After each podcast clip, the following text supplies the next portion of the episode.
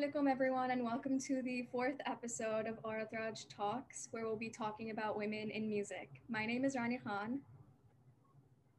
My name is Zara Shah. My name is Umar Ali.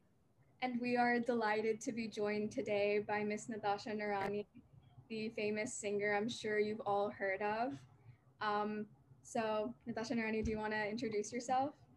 Yes, hi. Thank you so much for having me on Aurat Um, I am a musician, singer songwriter, ethnomusicologist, a festival director. I do a bunch of things all related to music in Pakistan. And we'll be sure to ask about all those different endeavors during this interview. Um, so let's just dive right in. Um, Ms. How has your experience been as a woman in the music industry so far? Um, it's that's a, like a great question. It's also so hard to answer um, because it, there's just so much nuance to being a woman in in Pakistan that you know like being in the industry is like another like level of that in unto itself.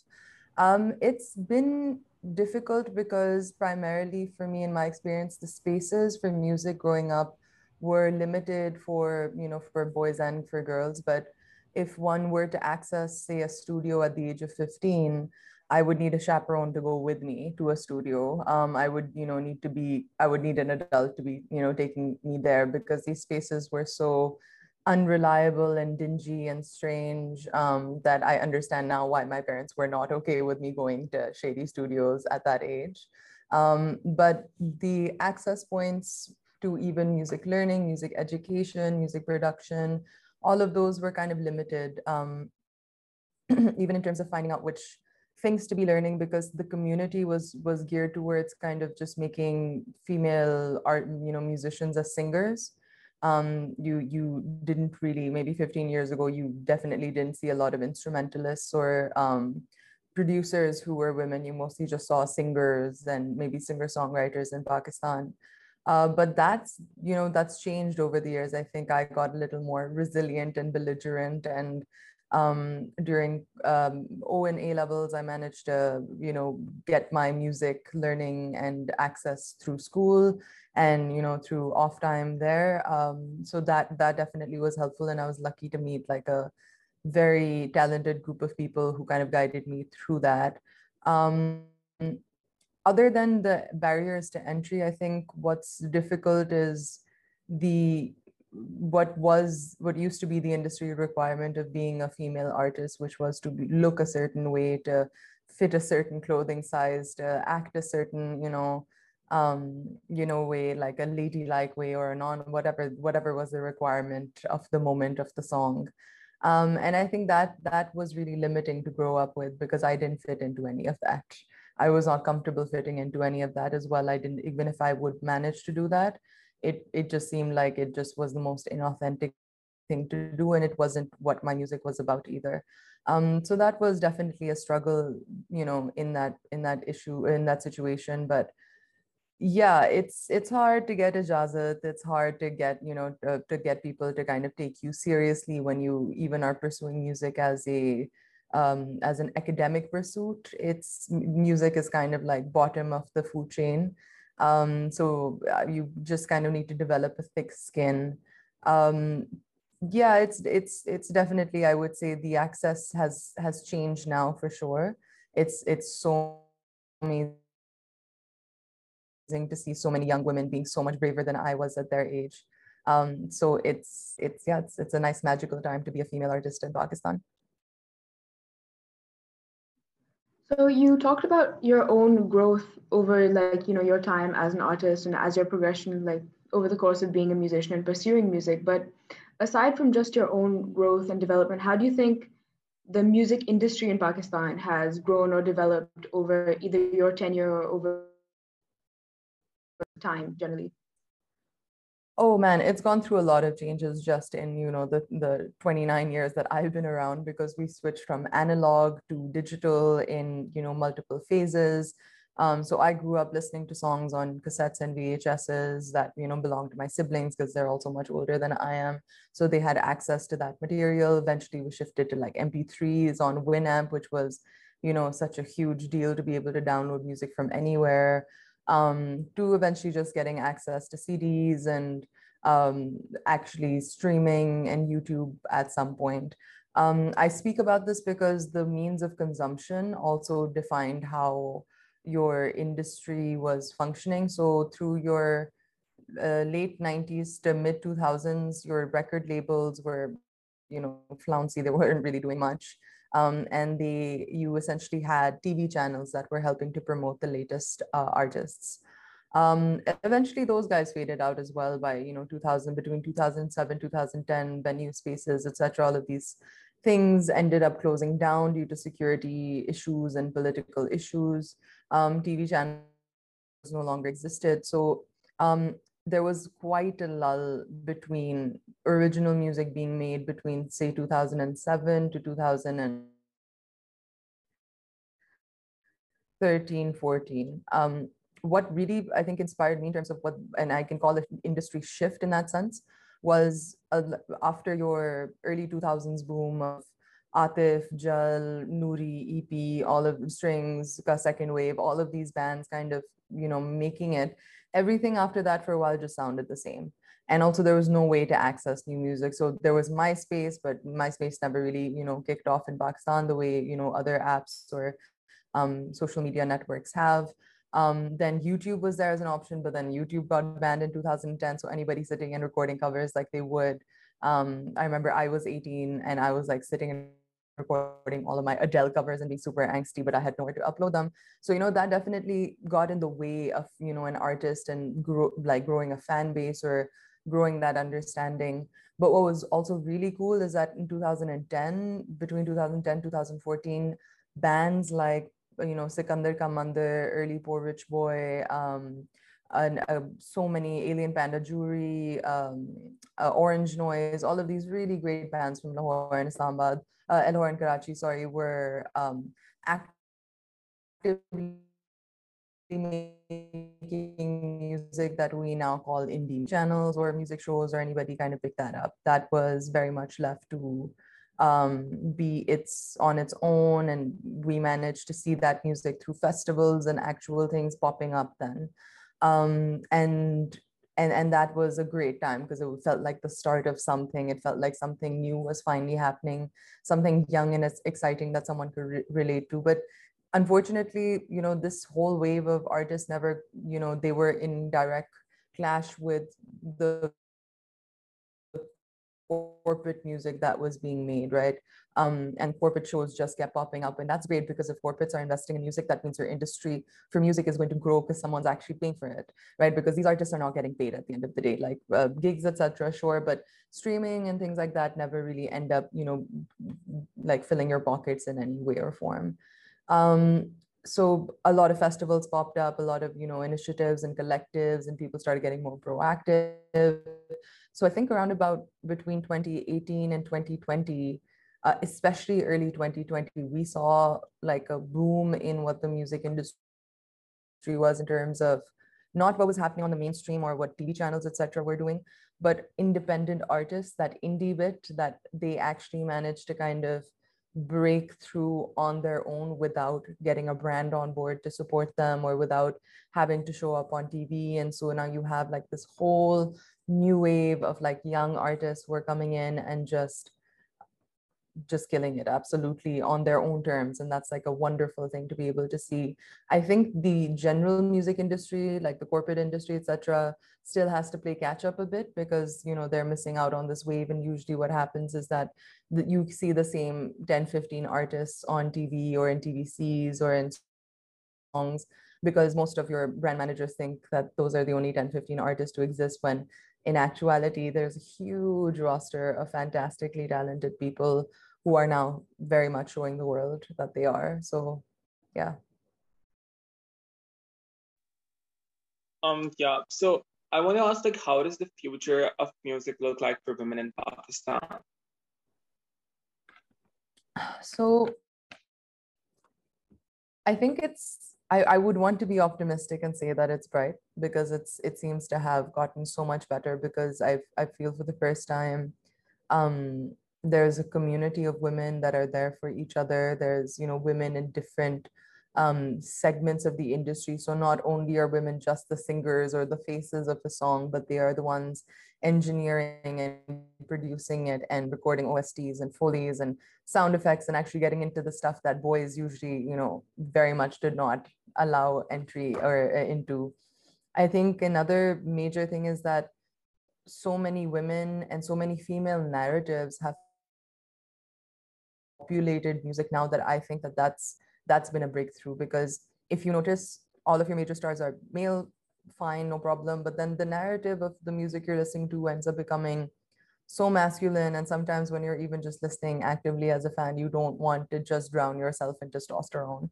Um, so i think there's definitely a demand and it's it's visible right? Like it's tangible. I've also experienced it. It so many of the people around me have experienced it for that relatability for for women to be able to sing and speak and write and compose and produce their own voices um, their own stories or the, the experiences that they can speak from which is always so much greater than what we've seen previously. And i think that's people are still catching on to the fact that that's what's happening. But i think because that's people have you know these you know young women and non-binary people have figured out that that is how they want to go forward with this i think that there's really no stopping that. It'll take the industry a while to catch up. You won't be seeing a lot of you know women who are just breaking through maybe coming in tvcs like one would or like finding that altar of success. Um but it's i i will i will give an optimistic answer to this and say it's looking bright. So I found it really interesting that you brought up like this overload of a masculine narrative in music. And I wanted to ask, how would you define like the feminine narrative in music? That's an interesting question. Um, I haven't truly, I guess, delved into what is what makes it different, other than the fact that it is so inherently um, relatable for for someone like me or for the people around me to be listening to so I, I, I what I mean is that there's no there's not necessarily a difference in the sound being produced. So like the the genre that they're tapping into isn't you know different. It's not like you know there's a like um, an entirely different uh, genre that women tend to delve into. But I think that the fact that there are songs about you know abuse, that there are songs about uh, toxic you know environments that there are songs about um, weakness and fear and just the thematics of these songs um, i think that unto itself really for me is is it just draws me in. Um, and then beyond that just female the, the female aesthetic right? So audio and visual. I think that also really makes a difference. I think just being able to see a woman that I can look at and be like, oh my God, I can, I, I feel like I look like her. She looks like me, you know, like just into, or she looks like a friend of mine, or oh my God, I, you know, just that, that moment of familiarity. I think that's also different. And also like, I, I feel like so, it's so much more enjoyable to like stan a female artist because it's such a space already anyway. So you can like, like absolutely be fearless in, in how you support these artists. Um, so yeah, I think those are the, the, the kind of major thematic differences I feel when it comes to women making music. And and just if if you listen closely to the production of a lot of female artists as well, or female producers as well, there's always like a there's something different. That's also what's major is that for most of my lifetime, it's just been really just men and maybe one or two women in the industry who are like right at the forefront. So for that to kind of be inverted to or getting to the point where it, like that ratio can be at least checked I, I think that that's that's the bit that excites me the most about the female sound. That's really interesting. Thank you. Um, the next question is that you recently collaborated with um, Behenchara magazine on the issue revolving around rhythm, resistance, and revolution. Why were you interested in being a part of it, and what significance do you think it held, held to you personally? So the girls behind Behenchara Mag are absolutely phenomenal. They reached out to me um, to work on an issue for uh, you know women in music, and they they are the actual like superstars. I just kind of like pointed them in in certain directions, but I think they really deserve the credit for that. um, for that piece, uh, for that edition as well. The the reason it's important to me again is is it's very I I think it's so important to be able to support young female you know um, females who are taking any kind of initiative because I was also once a young female who was taking some kind of initiative and I I didn't really get the support that I wanted to. Um, so if if I can just be around to help them kind of just let them know that what they're doing is fine. They don't really need me around, but, but just give them that tasalli that things are things are totally okay and the direction they're taking is great. Um, so I think that that's one of the reasons why I, I, I was keen to join on for that. Um, the significance that it held for me is that it was an entire edition of a magazine for just devoted to female artists and the artwork was you know uh, the artwork was by women the, the people covered were women the music that we were listening to or it was all you know just like the celebration the celebratory aspect of that edition and also that like it, it was a kind of a moment of realization that okay oh my god we've gotten to a point where we have so many artists that we have like female artists in the scene that we cannot possibly feature all of them in a magazine. But the fact that we filled up a magazine with just female artists like yes if i could read this edition of Behenchara magazine 15 years ago my life would be completely different. That's super cool. Um so we've seen like apart from singing you've had a lot of experiences uh, experience managing stuff. Um from coke studio to strings how different is singing from managing stuff? And uh, organizing uh, yeah. yeah. I mean it's very different. It's it's i feel uh, one of the things that i cannot do is sing and organize at the same event. Um, because the headspace that i you re- you're required to be in is very very different. Um, with the managerial work i think that that's that's something that allows me to really learn and absorb on an industry level and on an outside level because as an artist um, i tend to get most artists do, but I also very much tend to get kind of stuck in my own head. Is this good? What am I supposed to do with my art once I'm done with it? Um, you know, I have a song, how am I supposed to release it? Um, smaller things like that, just so you get kind of caught up in your get you get in your own way. So for me, management in any capacity really just helps me step out of that little bubble of my head and my anxiety and kind of look at the macrocosm of the industry and of what music means in Pakistan.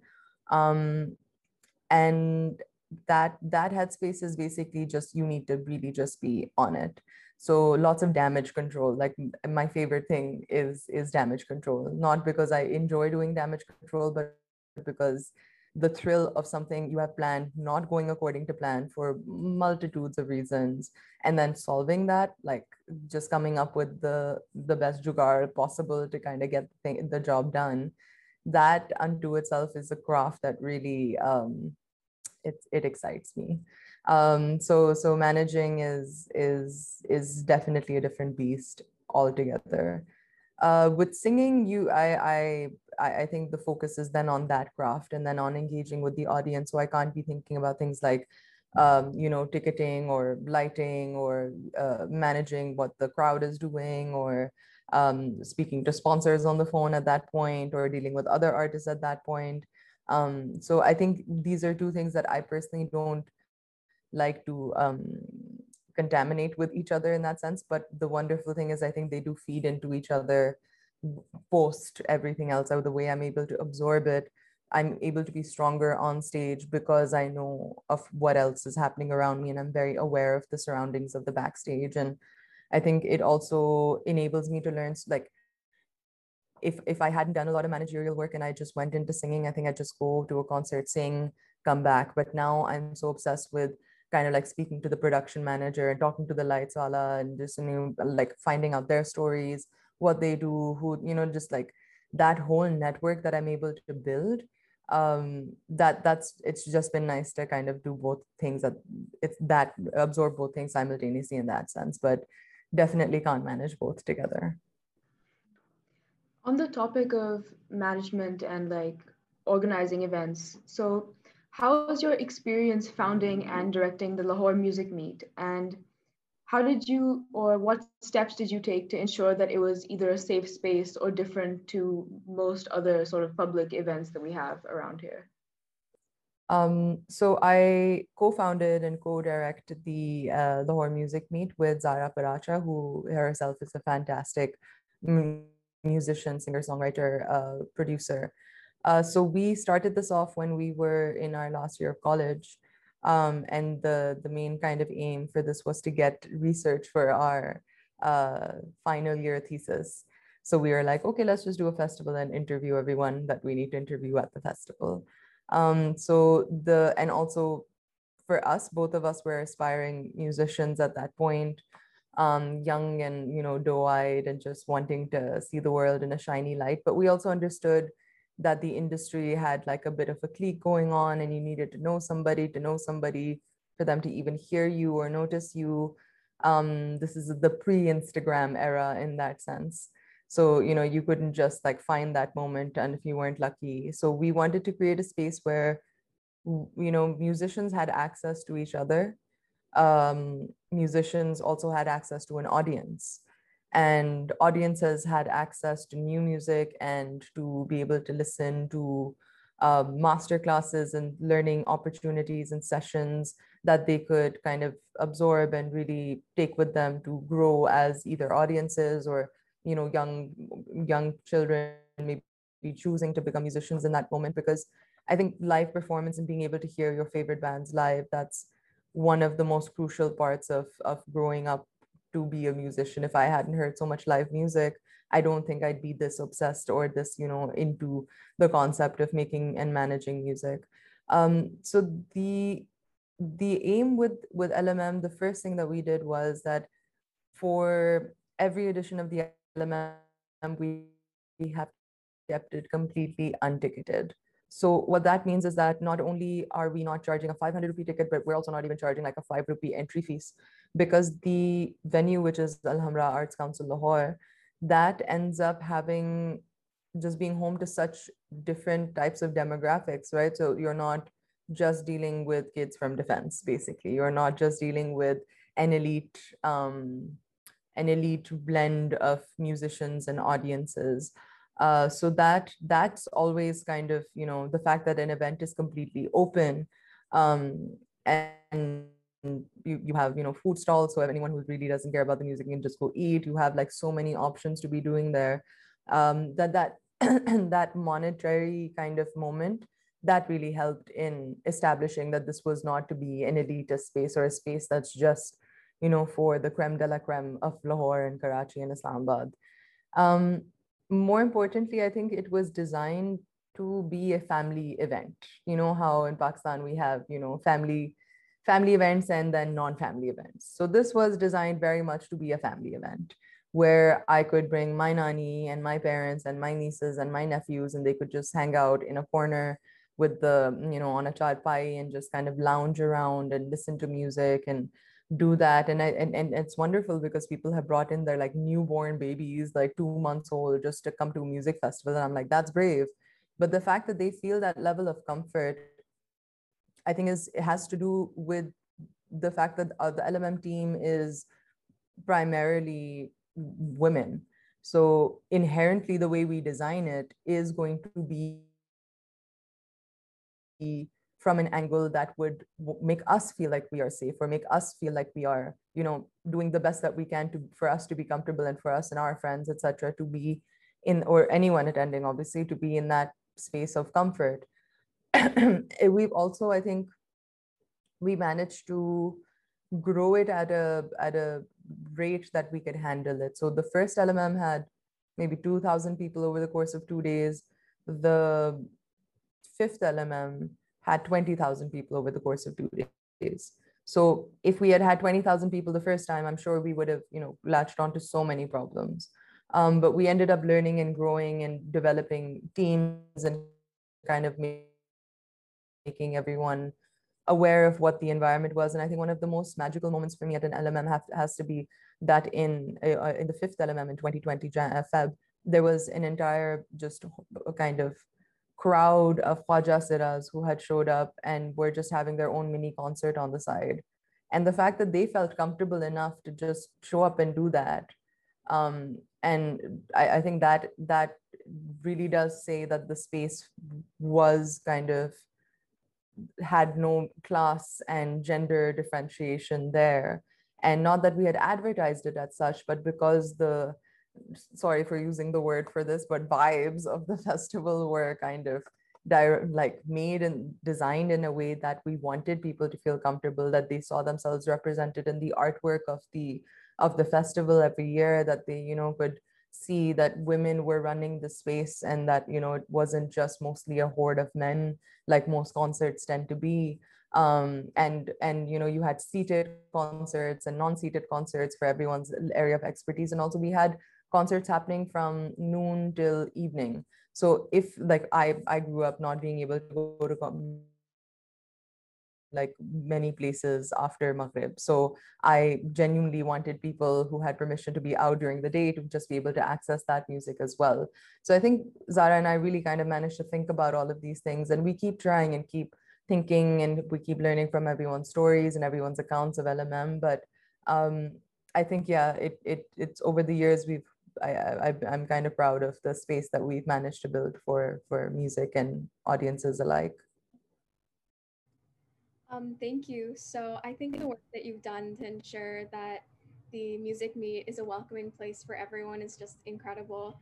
Um, so you, when you introduced yourself, you talked about being an ethnomusicologist, and I'm sure a lot of people aren't very familiar with that term. So could you explain to our audience what an ethnomusicologist is and how it may intertwine with your other endeavors such as your project Peshkash or your analytical articles like the one you wrote about the history of in-flight PIA music?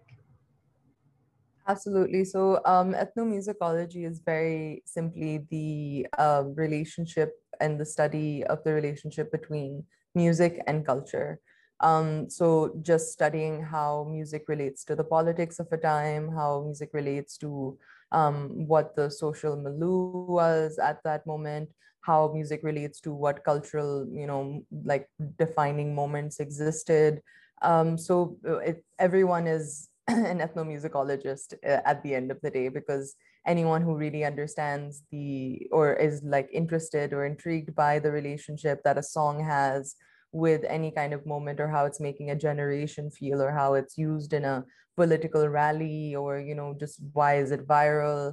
These moments these are all very ethnomusicological questions. So um, hopefully more people are interested in this. But my primary means and desire to learn um, more about this was a as a practitioner as a musician i want to know what my historical sonic roots are. So growing up, no, even now, no one really has access to the music that was being made in Pakistan um, up until say the er, the late 80s. Everything before that is kind of a blur, or it's just oh only classical music existed then, or only ghazals existed then, um, which is also great. Like I'm a huge fan of, of classical and semi-classical music. I'm training in Khayal Gaiki myself, but um, as an artist, I, I really wanted to know what else was happening. So I think over the course of the last, you know, 10 years, I've been kind of fangirling and obsessively collecting research and collecting data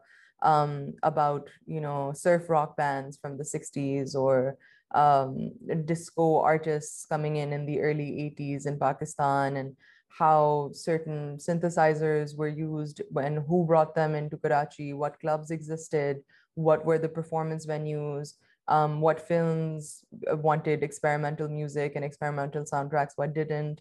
So that's been a lot of what my focus was during my uh, master's in ethnomusicology um, as well. And so I, I, I'm really intrigued by the study of Pakistani pop music and popular music across um, 47 to you know the late 90s because a that hasn't been archived and the importance of archiving digitizing and then actually making that data accessible is that you know all four of us can just decide that hey today i want to figure out what music or what art or what films were being made in pakistan in the 60s and 70s because i can ask you guys these questions and i'm guilty of this myself but we probably know more about 70s uh, rock bands from America than we do about 70s artists from Pakistan. And that's not because we're more interested in American culture, it's just because it's accessible and that information is handed to us, right? At some point, you'll be watching a show, you'll get that information, you'll know who Jimi Hendrix is, you'll know who the Beatles are, blah, blah, blah. So, like, that environment of this being so on your fingertips who the artists are, what their names are, what those songs were, the classics, as one would call them, who's deciding what is being called a classic also is another interesting question that I often think about. Um, but that's also something that I want to change. I would like for all of that to be accessible for myself mostly, like it's a selfish endeavor in that sense, because I want to listen to all this music, but also to be able to then share that with an entire community or anybody who wants to grow up listening to that or have access to their own culture. So writing articles like the PIA in-flight music, it's it's for me, it's a journey of remembering what it's like to just be in a plane listening to music. What is that music? Who's made that music? Why are we listening to that music? And you find out that there's a whole collection of people who have worked to just make that background music for you in your taxiing before you take off um, so these these little moments really really truly intrigue me and also uh, inform the way I now make music as well. Um, Peshkash is is that hub that I use to be able to share context and details and writings and um, podcasts uh, and music more importantly to an audience and make it easy for them to just be able to find their new throwback artist. Um, that was really informative. I have a really interesting question. What or who inspires you to create music? Uh, it's yeah, it seems like an easy question, but it's like so hard to answer. Um, growing up, I was surrounded listening to a lot of music and seeing a lot of live shows thanks to my family. And I have three older siblings, and uh, they and my parents, and everyone had very different tastes in music. So I got to listen to everything from like boy band pop to you know r&b to heavy metal um, so it that definitely educated my me and kind of developed my palette over the years um, my mom actually used to make me sing when i was four or five so she used to just hand me a microphone just be like okay just belt out um, and i think that really that really is where things got started uh, growing up, I was really inspired. I was really, I basically, my dream was to be like a heavy metal vocalist and, you know, guitarist. Those dreams are now dead, but it was fun to live them for a bit. Uh, so I, I really kind of, I, I listened to a lot of progressive rock, lots of metal, lots of, lots of angsty, angry music as a teenager. Uh, so my angst, I think, is what what really got me through my teens and making music then uh, I've I've been really lucky to be be surrounded by some really kind and you know pleasant and really uh, talented musicians um, in in my late, uh, teens and early twenties.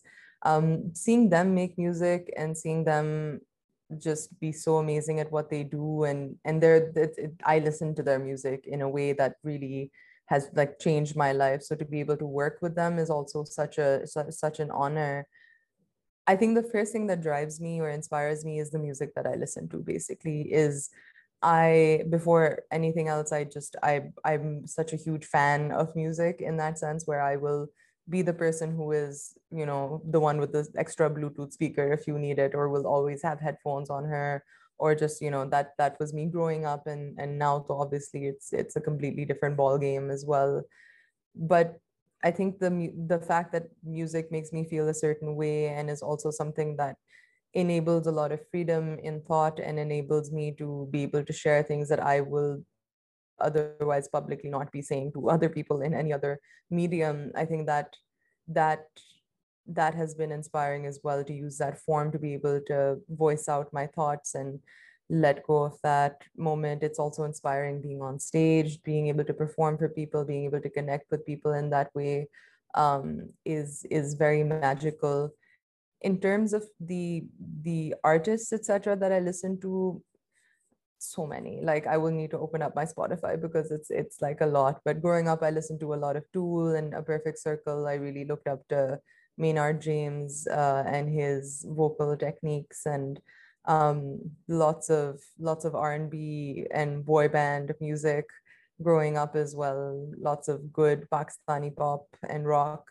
So yeah, the palette is is all over the place. I wish I could give you a specific genre of music that I listen to or want to make, but I think that's the fun bit is that I'd like to explore so many different things. Um, what's currently inspiring me to make music is is I think like it's it's hard to find inspiration every single day or like every single week even it it gets exhausting because it essentially has become work right you have to put in the hours and um, kind of deal with things that are around music that you don't need to deal with. So i think the thing that helps bring back that inspiration is to go back to where i started which is you know playing really bad covers on a guitar at the age of 14 so going back to play those with the same level of you know angst and happiness and to see that growth and development i think that's that's what keeps me going um, thank you for that. So our next question is, what is your songwriting process like and how do these different sources of inspiration weave their way into that process of yours? Um, so my songwriting usually either takes place on a piano or a ukulele. So I end up just finding a couple of chords that are in the vibe that I want to be in. Um, and then I play around with that for a bit. So, and what I do is I, I, I end up working multiple melodies on the same loop of music. So uh, on an instrument, I'll just be playing the same thing for a bit until I have multiple options of like vocal melodies that I want. Um, then I listen back to them, see which one is sticking with me. If I still am humming one of them the next day, that means that that melody has worked um, and is a good one. So I go back to that and then I amend the melody, I amend the chords, I create like a level of baseline production in that moment to be able to like create that first demo um, and then i'm able to sit down and kind of write lyrics. So when i'm when i'm creating a vocal melody i'll say words but i'm not really paying attention to what i'm saying. I just need to know that what words need to come where and what the delivery needs to be like. And then using that syntax and weight and meter i am able to then create the actual lyrics to the song.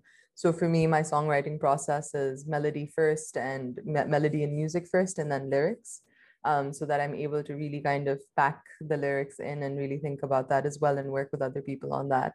So yeah, so some, some it, sometimes I will need to, sometimes it will just come to me. It'll be like a magical moment where I'm like, wow, I feel like making a song and I make a song and it's great.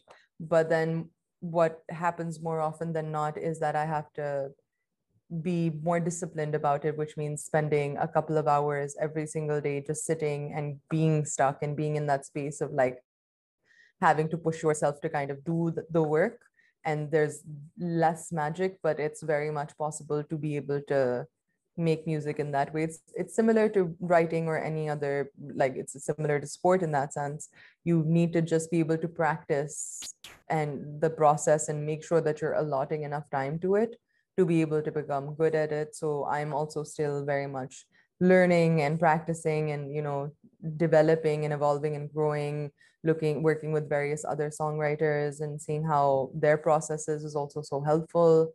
Um, so yes it's it's not as complicated as it seems. So anybody looking to write songs or feeling afraid to write songs should not because i i had a fear of writing songs for a while because um a lot of people around me at a certain point were like, oh, everything needs to be absolutely perfect. It doesn't. It's fine. You need to make bad music to be able to make good music.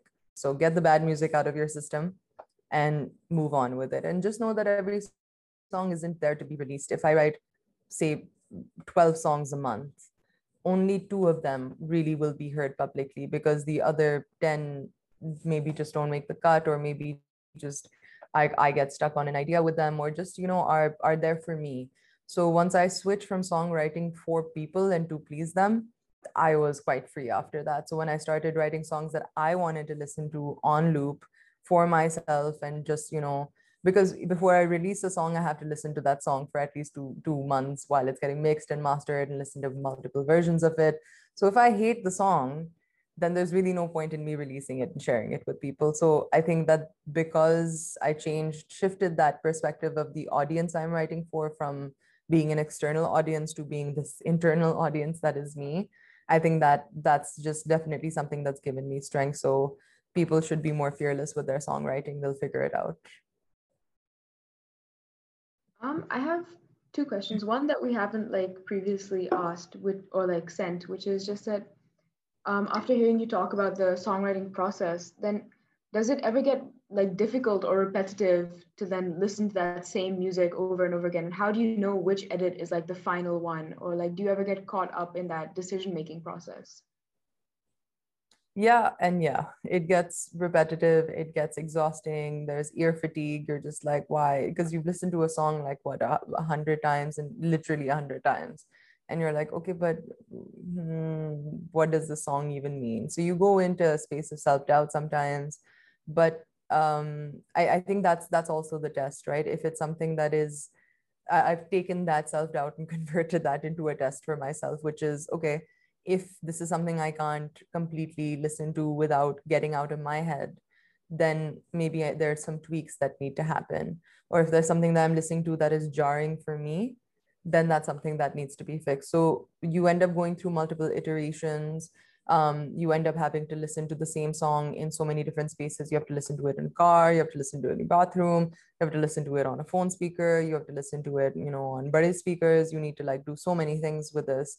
Um, and more importantly, it's it's it's really good to have people around you who are kind enough to lend their ears to you so that when you are being caught up and saying no this is terrible. Oh my god i hate this. This needs to go they can just be like no it's fine.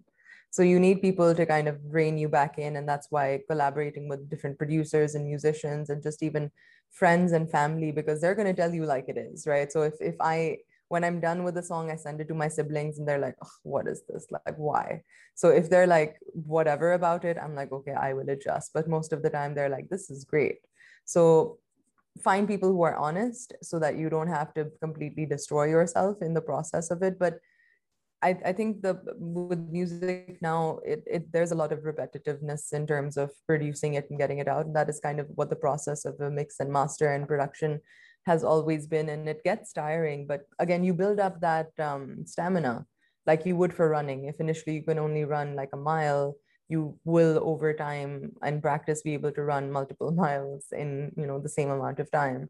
So uh, it, it is just people need to stop also treating music as this like divine moment will happen otherwise nothing will happen. So it's not going to be like you will have moments where you'll get a blast of creativity but that also comes from actively putting in work like going and being a part of your music community and working with other people and getting ideas and sharing with each other um, usually like not everyone needs to go through a dramatic moment to be able to write a song is also the thing. You can just learn from each other and not obviously write about each other's traumas in that sense but i mean learn the craft from each other and learn that discipline. It, it is it is a job at the end of the day right? If you take it it is like really fun as a job sure but it is something that requires structure and requires some amount of effort before it starts to make sense that makes a lot of sense. Um, so our last question was, uh, what would you say to young girls or women who are trying to pursue music or who are looking to pursue music as a career? The first thing I would say to them is that a lot of people will say no to them or will tell them they are not good enough. Don't listen to them. That's it. There's no way around that bit. Just avoid listening to people who are trying to like destroy your dreams in that sense. Um, uh, but following that up, I would also say be intelligent about how you choose to do this. So, what that would mean is you need to be like amazing. It is unfortunate, but women will need to be amazing to be treated equally to like a male counterpart doing the same thing right? Or in terms of again access to studios getting ijazats doing all of these things even just the way they're performing what is their package are they pretty enough are they not? These are not questions that any young girl should have to ask herself. Are you a good musician is a question you should be asking yourself. So i would suggest that all you know anybody young needs to at this point just decide that they want to be so undeniably good that ijazat is no longer a problem. And and it's it's it's a hard ask and it takes a lot of time and there's a lot of frustration involved. But what i would also tell them is to actively seek out other female artists to help them through this process whether older whether younger is find the women in your life who are you know even if they're not musicians find the filmmakers in your life find the you know the uh, art the the artists the photographers the makeup artists whoever it is find the creative women in your life and just hold them on like hold on to them for like dear life basically. That's what one needs to kind of do at a young age because they will allow you to grow and kind of help elevate you. And again that safe space is kind of automatically ensured in that moment. Um, i would also want to recommend that young girls kind of make sure that they have like okay so i have a degree in political science. That is what my undergraduate degree is. And so i don't have a degree in music because in case this music thing was not going to work out i needed to make sure that i had a backup. So it's also not i would not in this pakistani economy and this musical economy recommend that any young person completely give up their lives and just do music. It is very possible to be able to do two things together. So pursue your education get that st- stuff sorted check off all the tick marks and then do whatever you want. That is the strategy that i employed. It's worked out well so far. Um, so just know that it's it's not something that i would recommend because a lot of young girls ask me they're like oh what if we you know just study music you can find spaces that allow you to study music alongside, but don't bank on that as being the only thing that will get you there. Also, because it's essential to get other uh, skill sets. So I had to learn how to like make my own videos. I had to learn how to, you know, I'm terrible at design, but I can Photoshop something for you if you need me to. So these smaller things kind of make you self sufficient and make you less reliant on other people. It's also exhausting because you end up having to do a lot on your own. but I think that it's it's really great when you actually have that vocabulary. So I would tell them to get their music scene sorted, but then also go above and beyond and kind of learn from the community of artists um, around them and and just absorb themselves in that um, in that environment. But yeah, I think that the way young women are currently dealing with not just music but entertainment in general and how they're really just blazing forth I, I in fact looked at their bravery and I'm like, yeah, okay, cool. This is great. Like I want to be more like you guys. So I think that I, I would I would love for them to safeguard their fearlessness for as long as they possibly can. So that concludes the episode on women in music. Thank you so much, Ms. Noorani, for sitting down and talking to us and sharing your many insights. I think we can all agree when I say that we're very, very inspired by you. Um, so thank you all so much for watching this episode. Be sure to check out Natasha Noorani's new music on Spotify, on YouTube, wherever you can stream. Um, and we'll see you soon. Bye. Bye. Thanks for having me.